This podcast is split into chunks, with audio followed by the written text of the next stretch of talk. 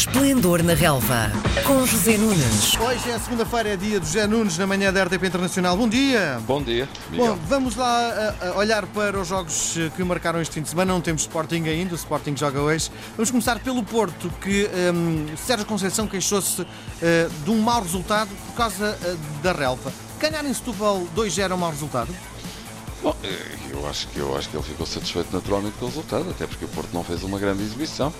Longe disso, aliás, percebe-se que o Porto não está de facto no melhor momento, mas uh, as equipas que querem ser campeãs uh, têm que fazer isto, mesmo quando não estão muito bem, ganham os jogos, e foi aquilo que o Porto acabou por fazer, num jogo bastante dividido e bastante difícil, no qual o Porto até acabou por ter alguma felicidade, mas eu acho que é justo que, que tenha ganho a partida. Mas, de facto, um, fica a ideia de que o Porto tem ali realmente espaço para melhorar, porque não está a fazer um grande futebol, isso parece-me claro. E temos o nascimento de uma nova figura no Porto, não é? Sérgio Oliveira parece ser um jogador que vai tomar conta do lugar. Bom, ele apareceu ano passado, como te recordas, eh, num jogo da Liga dos Campeões, quando foi lançado no Mónaco, não tinha sequer um minuto oficial e agarrou eh, a titularidade praticamente ao longo de toda a época, com uma outra exceções. Agora, esta época assim estava a ser de novo até ter chegado Danilo. Estamos a falar de eh, quatro jogadores para três posições, considerando que Herrera, que é capitão de equipa, eh, joga, eh, Danilo, que é de facto um jogador que em circunstâncias normais é sempre titular do Porto, tem muito tempo fora por lesão, como sabemos. E Otávio é um jogador único no Porto do ponto de vista em que pode fazer duas posições, jogando à frente do meio campo nas costas do ponta de lança ou descendo para o lado direito. É o jogador que faz mais ligação com os homens da frente. E aí, considerando que Marega, Brahim e Abubakar jogam na frente, o Porto não pode jogar com 12, já que precisa de quatro defesas, dois centrais, dois laterais e um guarda-redes. Portanto, aí. Hum, Sérgio Oliveira foi penalizado nos últimos jogos. E a facto é que uh, encara muito bem uh, o banco e quando é lançado em campo fala uh, enfim, com, com, com, toda a motivação e empenho como se viu nesta partida de Setúbal, para mim foi o jogador mais importante da equipa do Porto, o Porto não estava a jogar bem, o Vitória de Setúbal estava a crescer na segunda parte, Sérgio Oliveira entrou e o Porto melhorou, inclusive fazendo o segundo gol acabou por fechar Sérgio Oliveira essa vitória do Porto que não foi brilhante mas recoloca o Porto eh, encostadinho ao Benfica apenas a um ponto de distância. Bom, falando no Benfica, o Benfica vem de um jogo europeu onde, na minha perspectiva, ficou bem claro que eh, Portugal terá perdido o comboio europeu. O facto de ter ganho em 2004 uma Liga dos Campeões é algo que não vai acontecer nunca mais na história do futebol em Portugal. Não sei se concordas comigo.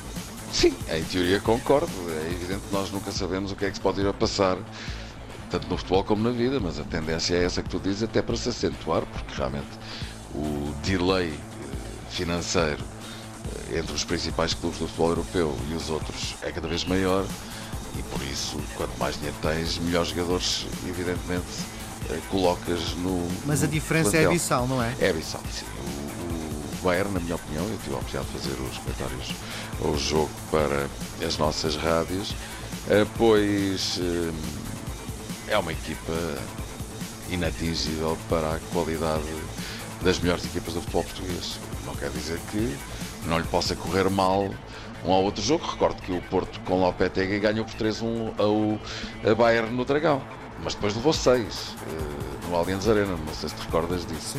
Um, neste caso, o Benfica fez o que pôde, lutou com todas as suas armas. Aliás, eu acho que a reação do público do Benfica no final do jogo é demonstrativa de duas coisas. Em primeiro lugar, eh, os adeptos do Benfica perceberam que não havia nada a fazer tal a superioridade da equipa do Bayern. Por outro lado, também reconheceram que a sua equipa, o Benfica, deu tudo o que estava ao seu alcance para tentar inverter o rumo dos acontecimentos, situação que manifestamente não foi possível. Gostei muito do Bayern, achei uma equipa fantástica, coletiva individualmente, uma dinâmica extraordinária, tudo em suplesse, tudo muito bem feito. Um, o Benfica não teve hipóteses, eh, regressou às, às, derrotas na Liga dos Campeões, já vem em oito seguidas. Um, estava a fazer um excelente início de temporada, mesmo nas eliminatórias da Liga dos Campeões, não perdeu nenhum jogo, no campeonato vai na frente, tem sido superior aos adversários em todas as partidas que tem disputado, inclusivamente no jogo que não ganhou, frente ao Sporting, o Benfica foi claramente superior. Uh, e bom, tratava-se de saber, era o ponto de interrogação, como é que o Benfica ia reagir a esse primeiro design. Reagiu muito bem, porque ontem fez mais uma vez, na minha opinião, uma excelente exibição, demonstrando que realmente está num excelente momento. E temos um, temos, quer dizer, o Benfica tem um, um bom, eu sou benfiquista. Temos um futebol português. Claro, temos É uma verdade. nova estrela emergente na luz, faz lembrar um bocadinho o Rui Costa do, do tempo em que era jogador. Eh, Estou a falar do... eh, João Félix. Isso. Sim, é, tem características diferentes, mas eu percebo onde quer chegar. Um jogador muito elegante, eh, muito estético a jogar e de facto eh, aquele menino valor, isso já se percebeu. E depois tem outra coisa. É que jogando descaído sobre o lado esquerdo, ele até pode fazer várias posições, pode jogar como segundo avançado, se calhar até pode jogar sobre o lado direito, porque ele tem um bom pé direito, mas também joga com o pé esquerdo, ele tem sido utilizado nessa posição, mas acima de tudo isso tem golo. É que hum, tu podes ser muito bom jogador, mas a finalização é um momento muito específico do jogo que só alguns jogadores, poucos, é que hum, o têm, não é?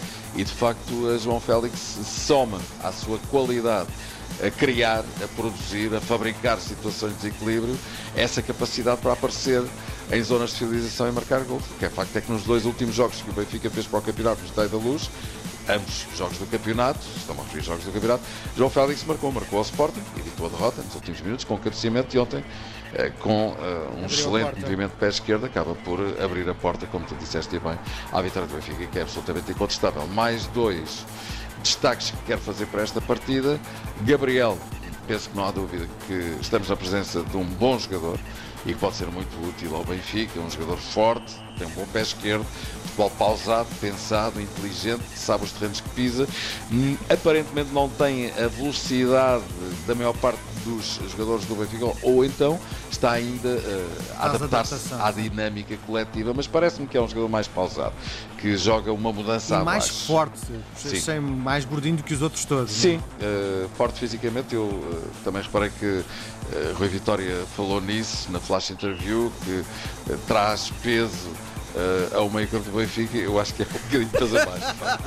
mas enfim, não estamos a falar de muito, mas sim. se custar um bocadinho na picanha também não se perde nada. Agora, eu francamente acho que estamos ali na presença de um jogador que joga de forma mais pausada, mas faz andar a bola e percebes que é um jogador inteligente. E finalmente uma palavra para o regresso de Jonas, aliás foi o grande momento da tarde em termos de ovação, o estádio da luz veio abaixo, toda a gente de pé, 53 mil espectadores a aplaudirem, aquele que é o melhor jogador do Benfica e portanto é obviamente uma excelente notícia para o Rui Vitória, mas eh, se quisermos ver isto de forma desapaixonada, e é essa a minha função, acho que também é uma boa notícia para o futebol português, porque estamos a falar de um jogador excepcional. Em um minuto, explica-me lá eh, o que é que se prevê para o jogo de logo, o Braga Sport. Eu acho que é um, mais um grande teste a José Peseiro e à equipa de Sporting que está a fazer um excelente início de temporada.